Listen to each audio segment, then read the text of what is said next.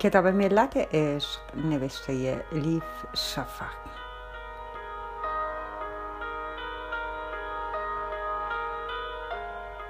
ترجمه ارسلان فسیحی. چاپ سیوم انتشارات قوقنوس خانش توسط هوریه کوکلانی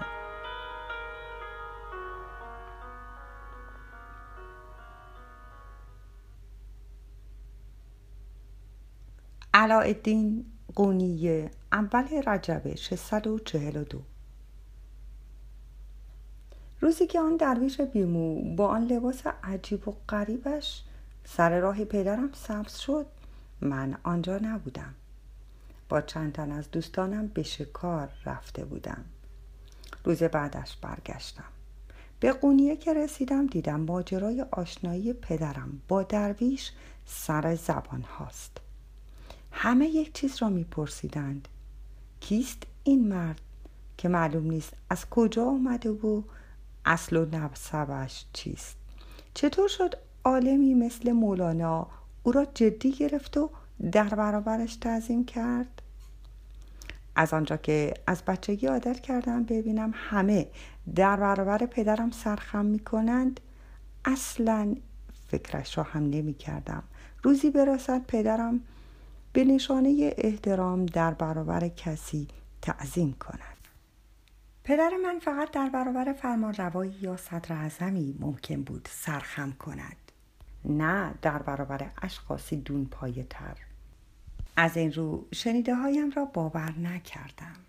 اما به خانه که رسیدم کرا قضیه را تایید کرد. از آنجا که تا به حال امروز نشنیدم نامادریم دروغ بگوید یا مبالغه بکند به ناگزیر باور کردم که پدرم در بازار جلوی چشم همه دست درویش یگلا قبا را بوسیده. علاوه بر این آنطور که کرا می گفت این مهمان ناخوانده که گویا اسمش شمس تبریزی است قرار است از این به بعد با ما بماند. کیست این غریبه که انگار یک دفعه از آسمان با زنبیل پایین آمده و جلوی پدرم سبز شده. می‌خواستم با چشم خودم ببینم. از کرا پرسیدم این مرد چرا سر و کلش پیدا نیست؟ کرا با نگرانی پچپچ کنان گفت هیس. یواشتر پدرت و درویش در کتاب خوانند و در را به روی خود بستند. از دور صدایشان مثل زمزمه می آمد اما نمی‌شد فهمید چه می‌گویند. داشتم به آن طرف می رفتم که کرا جلوی من را گرفت. گفت بهتر است صبر کنی علایالدین نمی‌خواهند کسی مزاحمشان بشود. روز به آن بلندی تمام شد. و از کتابخانه بیرون نیامدند. روز بعد هم همانطور. روز بعد هم مگر چقدر حرف داشتند که به هم بزنند؟ مردی مثل پدرم چه چیز مشترکی ممکن بود با درویشی عادی داشته باشد؟ یک هفته گذشت. یک هفته دیگر هم. را هر روز صبح چاشتشان را آماده می کرد و در یک مجمعه جلوی در کتابخانه می گذاشت. با آنکه غذاهای هر روز از روز پیش لذیذتر بود پدرم و شمس جز تکه نان گندم و پیاله شیر بوز نمیخوردند و باقی را میگذاشتند. نظم خانه ایمان به هم ریخته بود. هر روز که میگذشت عصبی تر می شدم میفهمیدم کچ خلق شدم اما نمی توانستم بر اعصابم مسلط شوم. در ساعتهای مختلف روز چشمم را به سوراخ در می چسباندم و داخل کتابخانه را نگاه می کردم. اگر در را یک دفعه باز می کردند می دیدند چمپاده زدم و دارم به حرفهایشان گوش می دهم. اما برایم مهم نبود بدون خستگی هر روز زیر نظر می گرفتمشان اما چیز خاصی ندیدم چون پرده ها را تا نصفه کشیده بودند. توی اتاق تاریک و روشن بود.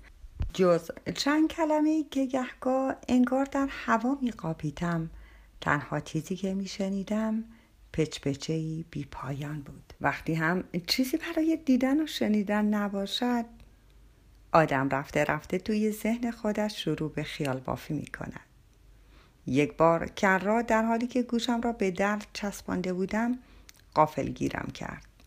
اما نه عصبانی شد نه سرزنشم کرد.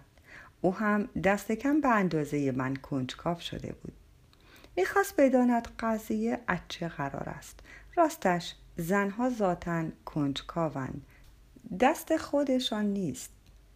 اما روزی دیگر برادر بزرگترم موچم را گرفت. با حالتی سرزنش آمیز گفت حق نداری دیگران را بپایی. به خصوص مخفیانه پاییدن پدر خودت. اصلا کار شایسته ای نیست. شانه را تکان دادم. گفتم اینکه پدرمان شب و روز تمام وقتش را با مردی غریبه بگذراند و خانوادهش را نادیده بگیرد به نظرت مسئله نیست؟ اما پشت در گوش ایستادن من مسئله است؟ بیشتر از یک ماه هست صورت پدرم را ندیدم. اینطور ترد شدن تو را ناراحت نمی کند برادر بزرگترم با عصبانیت گفت کسی کسی را ترد نکرده. پدرم آن رفیق و همرازی را که سالها در جستجویش بوده در وجود شمس تبریزی پیدا کرده. به جای اینکه مثل بچه ها شکایت کنی و ناله سر بدهی باید خوشحال باشی. اگر کسی را واقعا دوست داشته باشیم خوشبختی او را آرزو می کنیم بیا این هم حرفی که فقط از دهن آدم صاف و ساده مثل برادرم ممکن است در بیاید. می‌خواهد همه چیز را رو به راه ببیند. همه آدم ها خوشبخت باشند. از بچگی همینطور بوده. او نور چشمی پدرم پسر با ادب و با کمالات اوست. من هم اما بچه سرتق و از دیوار راست بالا برو و غیر قابل درک خانه بودم. شاید هر کسی را در این دنیا برای نقشی آفریدند و اگر همه نقش های خوب را قبلا گرفته باشند تو هم نقشی را که نصیبت شده میپذیری چه بخواهی چه نخواهی. ولی عهد بزرگ خاندان و نور چشمان پدرم شدن قسمت برادر بزرگترم بود. سهم من هم بر عهده گرفتن صفات باقی مانده. چهل روز پس از آنکه پدرم و شمس تبریزی خودشان را در کتابخانه حبس کرده بودند امروز صبح اتفاق عجیبی افتاد. باز هم جلوی در چنباده زده بودم و داشتم به سکوت داخل اتاق گوش می کردم که ناگهان صدای درویش را شنیدم که می گفت دیگر زمان خارج شدن از این اتاق فرا رسیده مولانا. در روزهای گذشته درباره چهل قاعده صوفی مسلکانی که دلی باز و روحی در پرواز دارند صحبت کردیم و هر روز در باب یکی از قاعده ها به تفکر پرداختیم. از آنجا که امروز آخرین قاعده را هم به اتمام رساندیم بهتر است به میان مردم دراییم نبودند لابد باعث نگرانی خانوادهت شده. پدرم فورا اعتراض کرد. گفت نگران نباش زوجم و پسرانم آنقدر عاقل هستند که حالم را درک کنند و چند روز دیگر نبودنم را تاب بیاورند. شمس گفت زوجت را نمی‌دانم.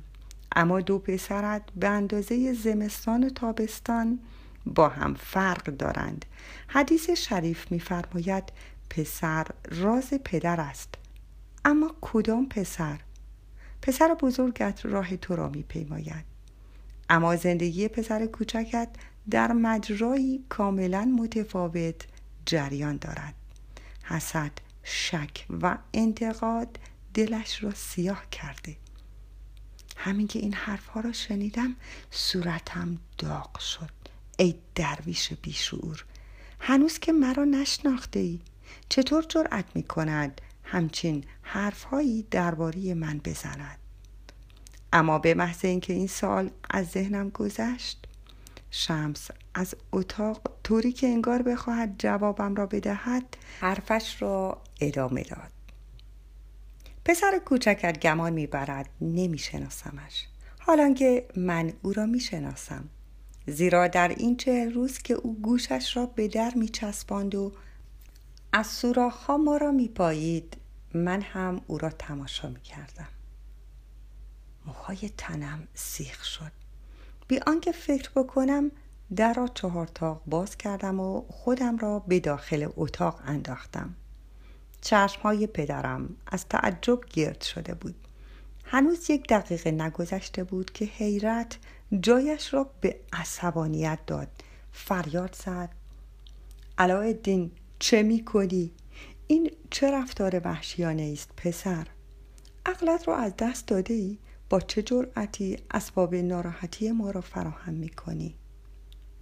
خودم را به نشنیدن سالهایش زدم و انگشت اشارم را به طرف شمس گرفتم قصد نداشتم داد بزنم اما در همان حال که از هیجان میلرزیدم نتوانستم جلوی بلند شدن صدایم را بگیرم گفتم به جای اینکه به من سرکوفت بزنی بهتر است از این مردک بپرسی. با چه جرأتی درباره من اینطور حرف می‌زند؟ پدرم کلمه ای بر زبان نیاورد. فقط آه کشید انگار وجودم سنگ آسیابی بود نهاده بر گردنش. همانطور ایستاد و نگاهم کرد. صورتش مانند دری آهنی بسته شد. گفتم پدر عزیزم کرا دلش برای شما خیلی تنگ شده. طلبه هایتان هم دلشان تنگ شده. چطور دلتان می آید این همه وقت با این درویش قارتگر اختصاص دهید و به دوستدارانتان پشت کنید؟